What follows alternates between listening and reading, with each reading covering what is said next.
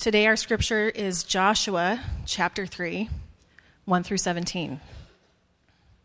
Then Joshua rose early in the morning, and they set out from Shittim.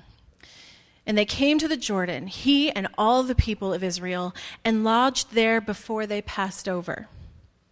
And at the end of three days, the officers went through the camp and commanded the people As soon as you see the ark of the covenant of the Lord your God, being carried by the Levitical priests, then you shall set out from your place and follow it. Yet there shall be a distance between you and it about 2,000 cubits in length. Do not come near it, in order that you may know the way you shall go, for you have not passed this way before. Then Joshua said to the people, Consecrate yourselves for tomorrow the Lord will do wonders among you. And Joshua said to the priests, Take up the ark of the covenant and pass on before the people. So they took up the ark of the covenant and they went before the people.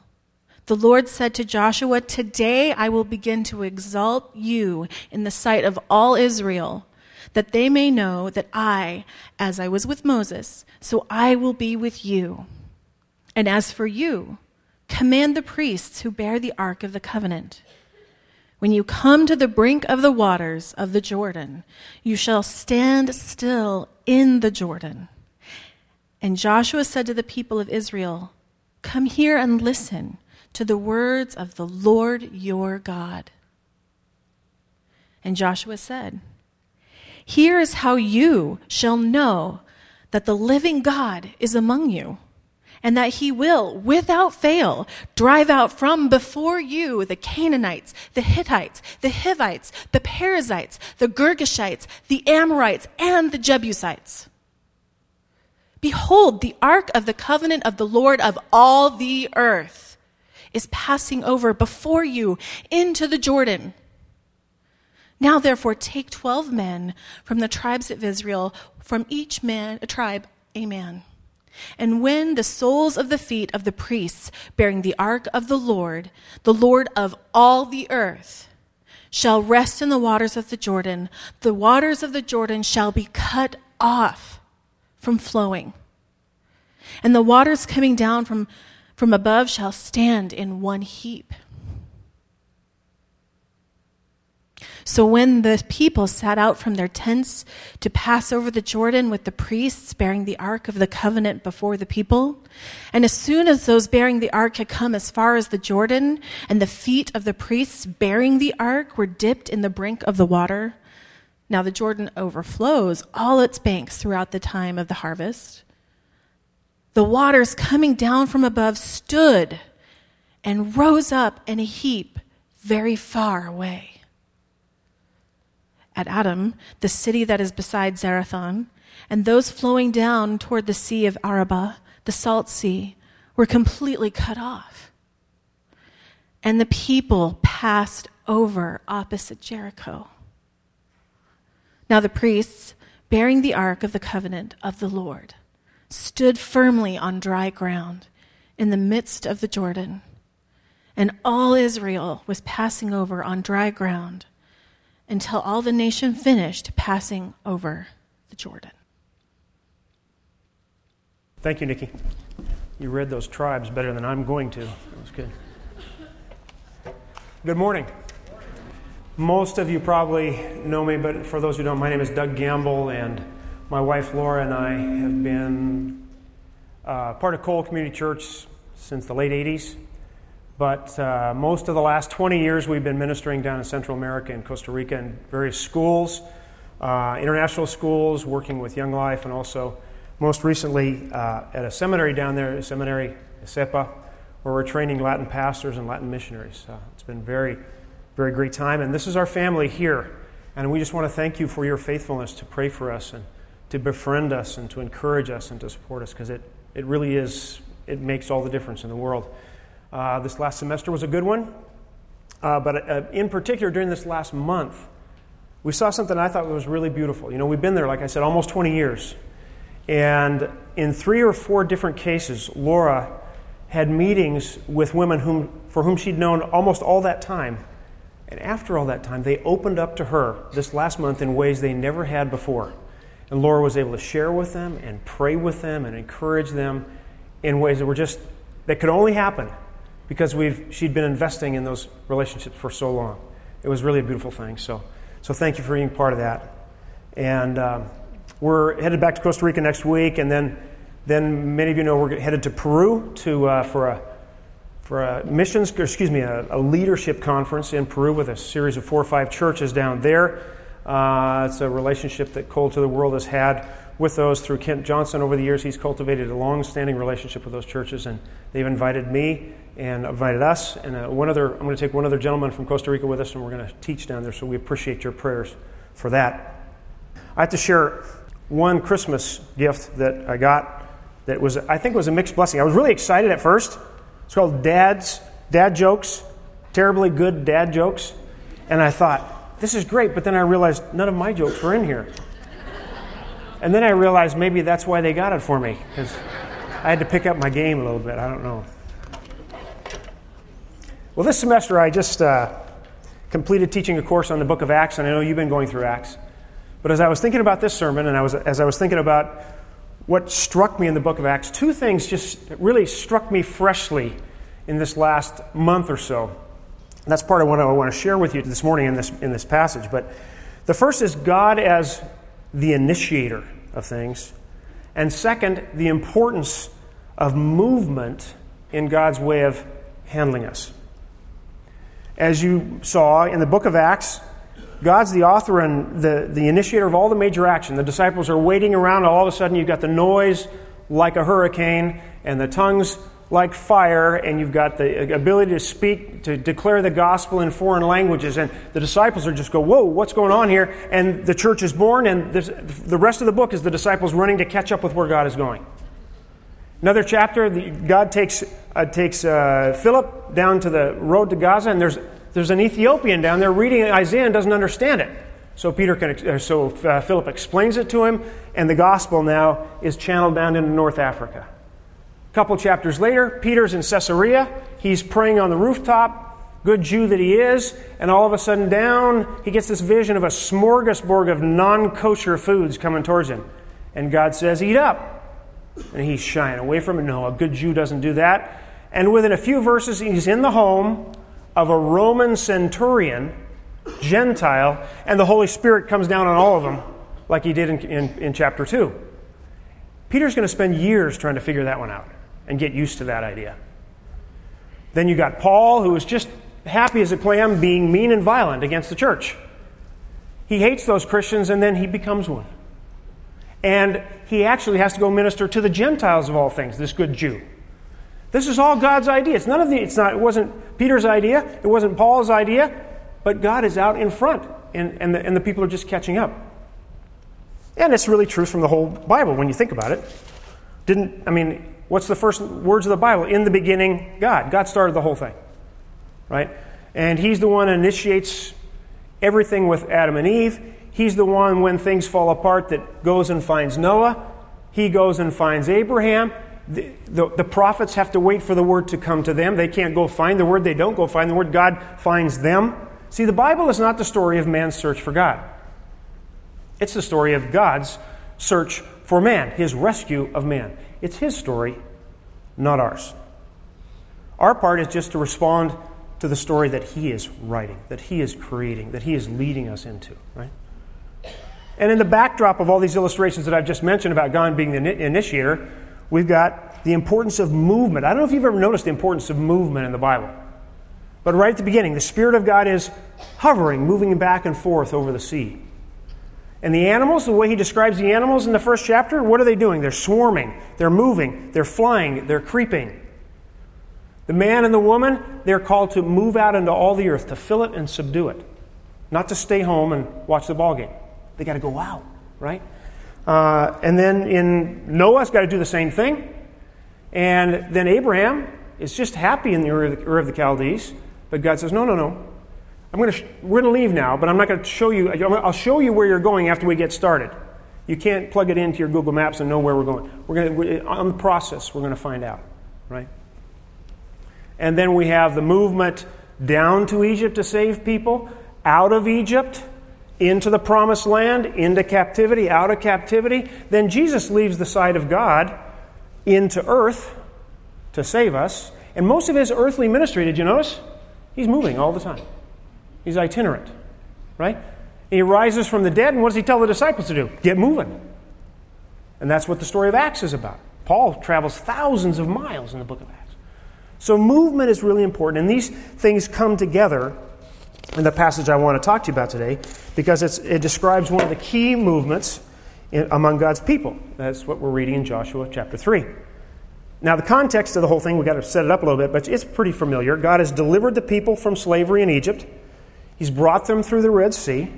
It's a kind of baptism. They go through the water and they come up, and they're God's people on the other side. And within six or seven months, they're on the edge of the promised land, ready to go in. Send the spies in, and Caleb says, We're going to devour them like bread. And, every, and everybody except Joshua says, No, no, they're big. There's a lot of them. And they recoil in fear. They don't want to take the land that God says He's already given them. And so what do they do?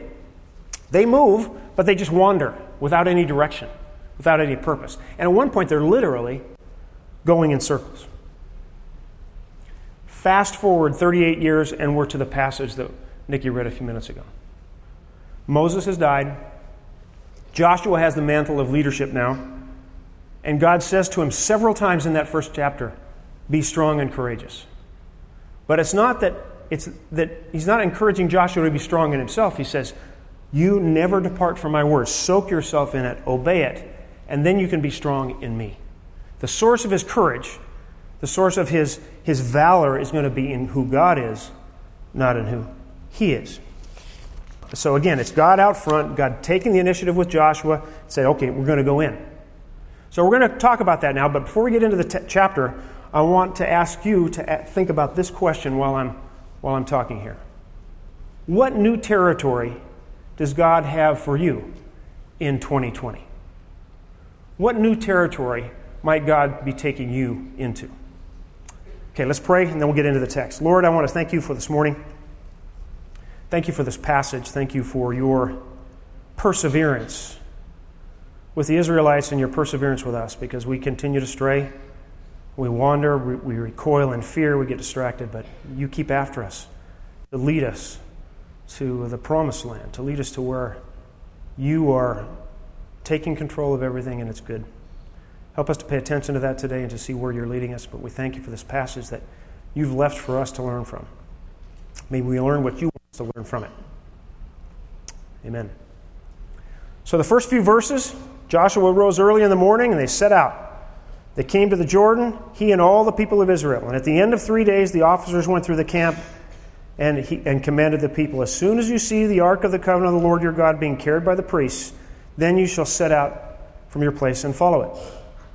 Okay, so the ark held the, the tablets, uh, uh, the Ten Commandments tablets, the jar of manna, the Aaron's rod, and some other things. But so it held God's word, and it was the picture of God's presence among his people. That's, that's the significance of the ark. It's not that it has magic things inside, it's a picture of God with the people. So notice, there, it, it's time for them to move, but they don't move until God goes first. God goes first, His Word goes first. That's the key. Where God's Word goes, where God's presence goes, that's where they're supposed to go. It isn't just anywhere they want to go, anywhere they feel like going, or anywhere it's easy to go. They go where God leads, but the Word goes first. And so it is with our lives, right? It's, it's God's Word that leads. We're, talk, we're looking for His will, not ours. His way, not our way. That's the big conflict we often have. Verse 4 says, there shall be a distance between you and the ark, about 2,000 cubits. That's almost half a mile. It's over half a mile. Don't come near it, in order that you may know the way you shall go, for you have not passed this way before. I guess we can say that Joshua is warning them not to get ahead of God's word in some ways. You make sure you can see it out in front of you, and don't get so crowded that you can't see where it's going or that you pass by it and don't know where God is leading. But I'm really intrigued by that phrase where it says, you have not passed this way before. They don't know where they're going. They don't know how they're going to get there, and, and God has to tell them that. They might feel okay about it, but God says, You don't know what you're doing, and you don't know where you're going, therefore pay attention to what I'm telling you to do. The truth is that every step of our lives is a way we have not gone before. Yeah, let's, let's take this example right here.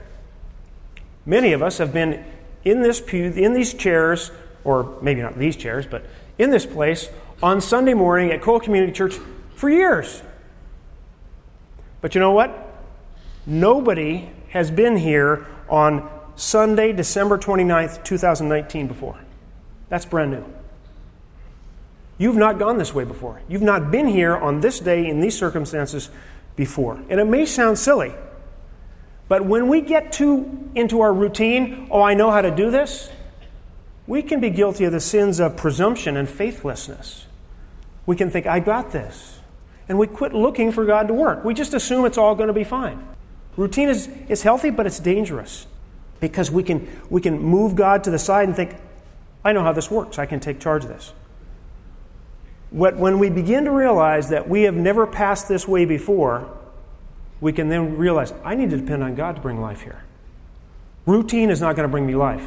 Just because I know what has happened in the past doesn't mean I know what's going to happen today, and it means I need to look for God to do something new and fresh today.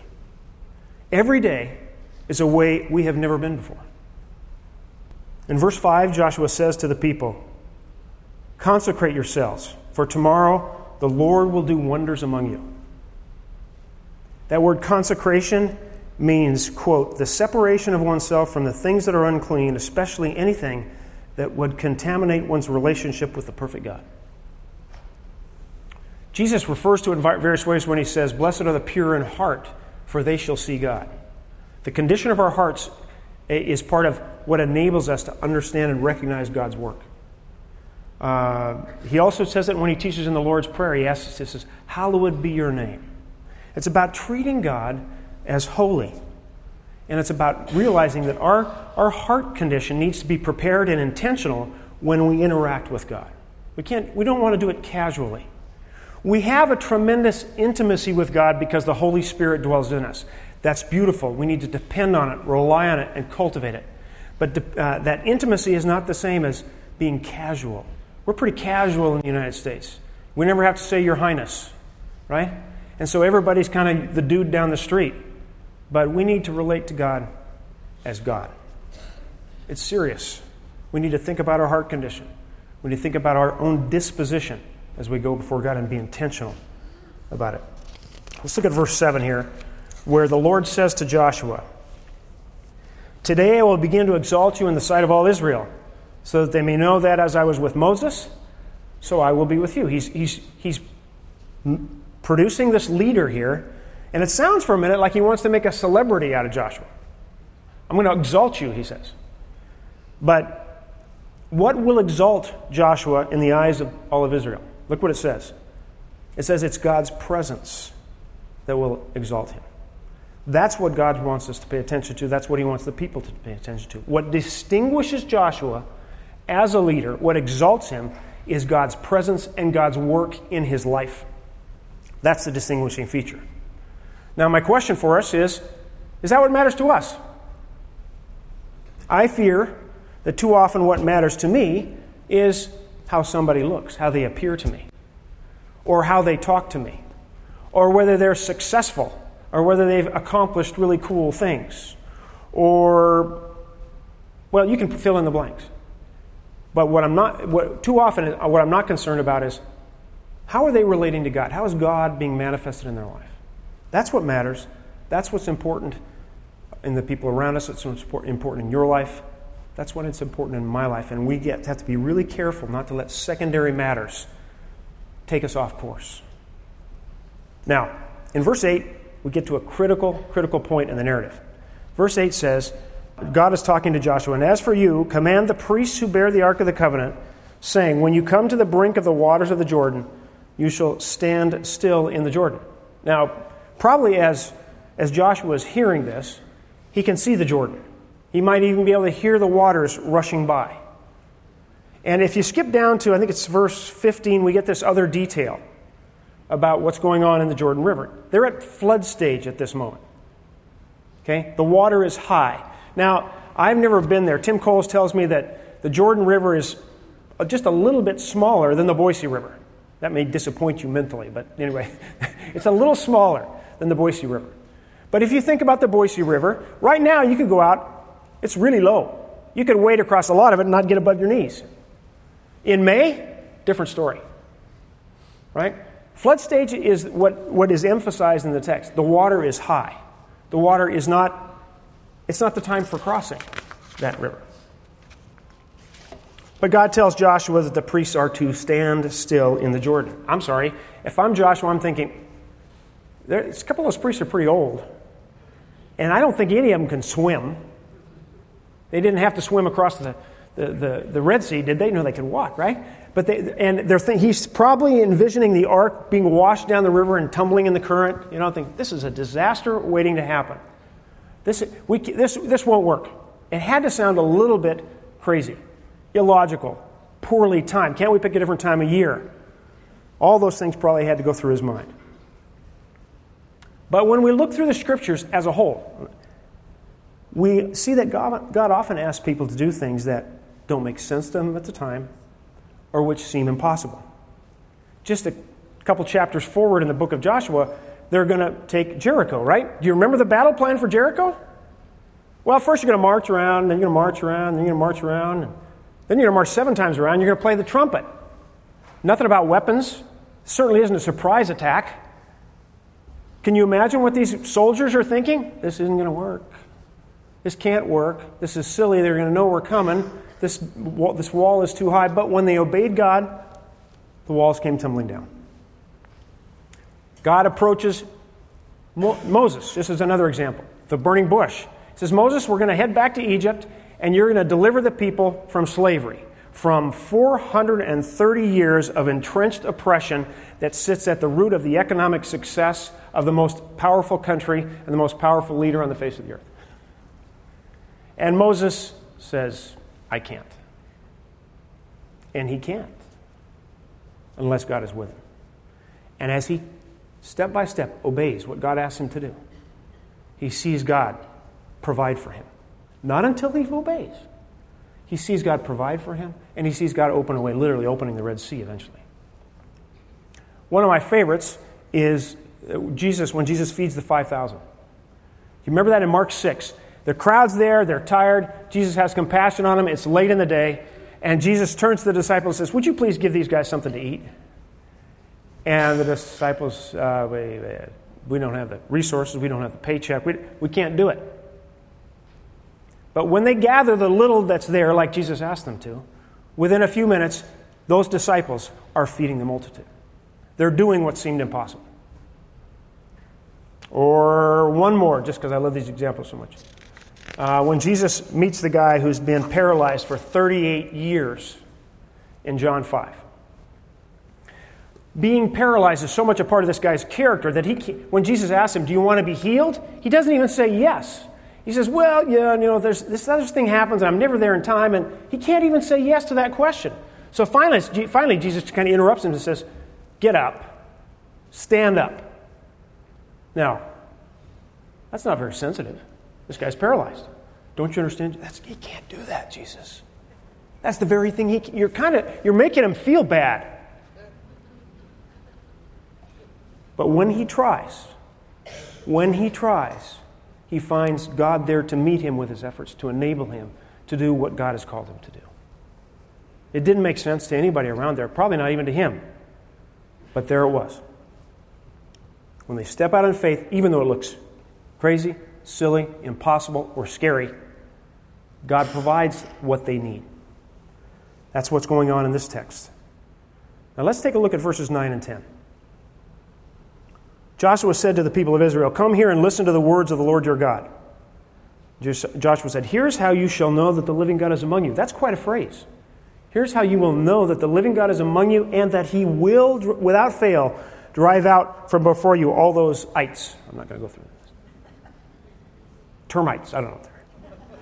Here, Joshua is speaking directly to the needs of his. He knows needs of his people. He knows that the core of the problem is that they doubt that God is with them, that they doubt that God is in their favor. That's, that's, that's the key thing that they're struggling with. And he wants them to know that God is with them. I don't know if you remember, but at the, in the introduction of Luke to his book, to his gospel, right at the end of the introduction, he writes this. He says, I'm writing an orderly account for you so that you can have certainty concerning the things you've been taught. In 1 John, at the end of 1 John, uh, uh, John writes, I write these things to you who believe in the name of Son of God that you may know that you have eternal life. God doesn't want us with this, well, I hope He's okay with me, or I hope I'm going to heaven. He wants that certainty, not so that we become arrogant, but so that we can trust Him and move forward in faith in this life. He wants to have that bedrock certainty in who He is and what He's done and where He's taking us. Joshua knows that's the weakness of these people. And isn't their problem our problem? Don't we struggle with believing that God is in this, or God is with us, or God is among us, or God is working in my heart? I think we doubt it. And that's one of the reasons we don't obey God, or we shy away from Him, or we recoil in fear. These people were facing formidable foes. They were big tribes over there. And there was a lot of them. They were outnumbered, outsized, playing against NFL linebackers across the way, and they're little Jewish boys. And they're thinking, we can't do this. And they were right. But if they go in accordance with God's command and God leading the way, it will happen. See, faith in God and trust in God is, it always involves the placing of something important in my life. When you and I trust anybody, it involves the placing of something important in my life in the hands of another person. That's why it's so scary. That's what faith is. If I have faith in you, it doesn't mean, well, you never know if I have faith in you if I never place anything of value in my life in your hands. And when I do that, then you know he really trusts me. Right? And that's what faith is. It's our placing of our fears, of our identity, of our purpose, of our, of our course and direction in God's hands. That's a vulnerability that we don't like. I understand that. It's not of our nature. We want to be controlling, we want to protect, we want to get insurance for everything. Right? And I understand that. But that's not what God calls for us. The people were going to have to place their security in God's hands. They were going to have to trust all that they feared to God. It's not an easy thing. That's, what, that's why all of us need God's enablement to do that. That faith is the aggressive trust in God. And even Paul says, even that faith is a gift from God. But let's look at exactly how they will know that God is among them. Look at verses 11 and 13. Verse 11 it says, Behold, the ark of the covenant of the Lord of all the earth is passing over before you into the Jordan. Now, therefore, take 12 men, bearing the ark of the Lord of all the earth. Uh, wait, wait. And, excuse me, verse 13. And when the soles of the feet of the priests bearing the ark of the Lord of all the earth shall rest in the waters of the Jordan, the waters shall be cut off. Notice, it says Lord of all the earth. This is the Lord of creation of Genesis 1, not these little local gods, right? But notice also that what exactly the pre- what's supposed to happen when the soles of the feet of the priests touch the waters of the Jordan or rest in the waters of the Jordan, then they will cease. The step is literally they have to get their feet wet. They have to get their feet wet before they're going to see God act. I imagine they couldn't swim. We know all the objections they might have had. Well, we know some of them at least. And yet, the story ends this way. So when the people set out from the tents to pass over the Jordan, uh, with the priest bearing the ark of the covenant before the people. And as soon as the, those bearing the ark of God had come as far as the Jordan, and the feet of the priest bearing the ark were dipped in the brink of the water, now the Jordan overflows its banks throughout the time of harvest. The waters coming down from above stood in a heap very far away. They can't stop at the edge of the river and, and wait and see what the Lord does. They have to step in. And then it stops. But it stops up, up a ways. So it takes a while. It's a process as they see these waters gradually diminish until they really are on dry ground. And then it says in verse 17 Now the priests bearing the ark of the covenant of the Lord stood firmly on dry ground. And all Israel was passing over until all the nation finished passing over the Jordan. They took the step of faith. God met them where they, where they, where they made that step of faith and showed himself in a way that was full of his grace and love and care and provision. That's the passage. What does that say for you and me? Let me say a couple things that it doesn't mean, and then I'll suggest some ways to think about what it might mean for us in, in 2020. I'm not, this, this text isn't talking about any of the long list of New Year's resolutions that we hear about. Have you ever noticed how the, how the, the exercise machines get extra, get extra publicity during the last two weeks of the year? Right? Um, we're going to hear about ideas to get stronger, get more beautiful, smarter, richer, cooler, better social media platform.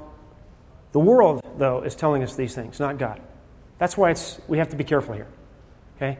They're, they're, they're fed to us from a, uh, from a commercial standpoint, they're not coming from God. And what they say is if you will just put your mind to it and buy our product, you can have that thing. That's appealing to the flesh, it's appealing to our ego, and most of it will dissipate before January 10th, except for the bill that you're still paying on some of that stuff. Now, we can Christianize the same thing. So this year I'm going to read my Bible more. I'm going to pray more. I'm going to church more. I'm going to, and I'm not, I'm not complaining about any of that stuff. Those are all good things. But that's not what where this text is going. Because this text is talking about what God is initiating and God taking us into new territory. Where He takes us into new experiences with Him, perhaps into victory over areas we've never seen before, ministry opportunities we've never ventured into before, new ways that we trust Him, new depths and levels that we trust Him. These are the kind of things where the territory that, we saw, that God is talking about when He talks about taking us into new territory.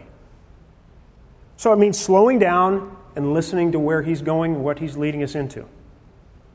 Brian Zahnd writes this. He says, Waiting for God to act only seems like waiting for God to act. God is always acting, because God is always loving the world and always giving birth to something.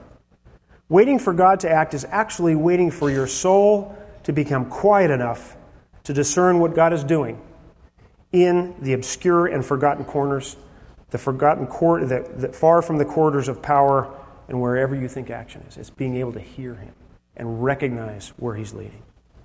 Now, I don't know what territory God has for you this year, but let me just offer a few ideas as I wrap this up. Maybe the new territory that God has for you is that you actually, truly accept that you are saved by grace and that you're not approved of by God by your moral goodness or some performance on your part. That's a weed that grows in all of us. We keep falling back into this thing. I've got to be good for God. No, you can't be good without God.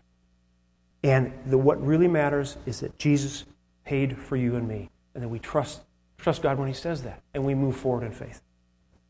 Maybe the new territory that God has for you is to accept God's no or God's not yet. Is there something you've been, you wanted desperately and God doesn't give it to you, and you just keep fighting Him for it? And you keep disappoint, being disappointed in God with it? And, you're, and, you, and that is an impediment to everything else you're doing because you just can't get past that? Maybe you just need to accept God's no and realize that it's a good answer if it's from God. And there are all, all sorts of other things He has for you if you will let that one go and move in a direction that He has for you. Maybe the new territory is a, a, a newness in a relationship you have with parents, husband or wife, your children, somebody in this body, with someone who disagrees with you about something that you, that's important to you. Seeking new territory is going to mean seeking a new dynamic of grace and love in that relationship. What does love mean in that relationship? Maybe you need to rethink that. Maybe God needs to take you into a new understanding of what love means in that relationship. It may involve seeking and granting forgiveness, it will surely involve humility on your part. But remember, every day is a way we've never been before. So, those past patterns that have influenced that relationship, they don't have to defeat the taking of the new territory. God is more than capable of breaking you free from those past patterns and taking new territory in that relationship. Maybe the new territory for you is something with respect to your finances. Maybe it's, but in any case, and I can't comment on what it might be, but the fundamental thing is they're not our own. It's not about how much we earn, but about how much we're allowed to take care of. And it's a tool for God's kingdom. Maybe the new territory has to do with how you understand yourself as a redeemed child of God and ambassador of Christ. To be an ambassador is a pretty high calling. It's a pretty cool thing. Right? You're an ambassador in your family. You're an ambassador in your community, in your place of work. Maybe there's a new area where you need to realize I'm an ambassador of Christ here. Maybe you need to be an ambassador in another place entirely. New territory. Maybe God will call you to a new territory with respect to sex and sexuality. Our culture tells us that sex is an idol that we need to bow down to, or it's a need that we can't live without. Or conversely, it tells us, well, this is, is really just entertainment, it's just fun. None of that is biblical. None of that is from the heart of God. Unfortunately, we don't have to look very far to see that sex has been the source of deep wounding and widespread wounding that takes place outside the church, inside the church, outside marriages, and inside marriage. God may have a new territory for you with respect to yielding to His control of your sexuality, His design of your sexuality, or being healed of the wounds that you have suffered, or helping others heal from those wounds. God may be taking you into a new territory with respect to anger, addiction, passivity, your work situation, the way you talk to other people, the way you think about other people, the way you think about yourself, shame you may be experiencing, your fears. But a few warnings. You're not going to feel ready. Nope, you're not going to feel ready. You're going to feel like you don't have the time or the resources. That paralytic couldn't walk, the Jordan River was high, and they didn't have enough food for the multitude. You're not going to feel like you have enough.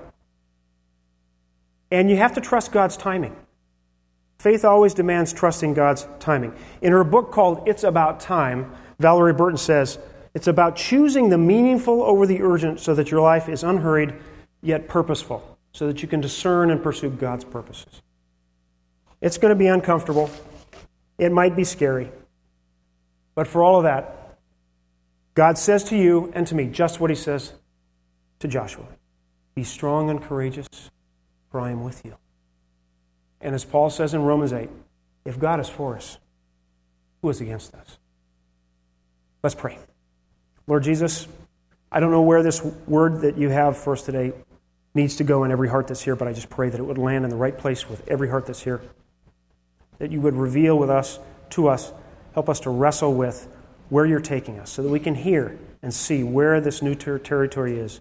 So that 2020, we can look back at the end, a year from now, and realize uh, you took us into this new territory and helped us conquer it.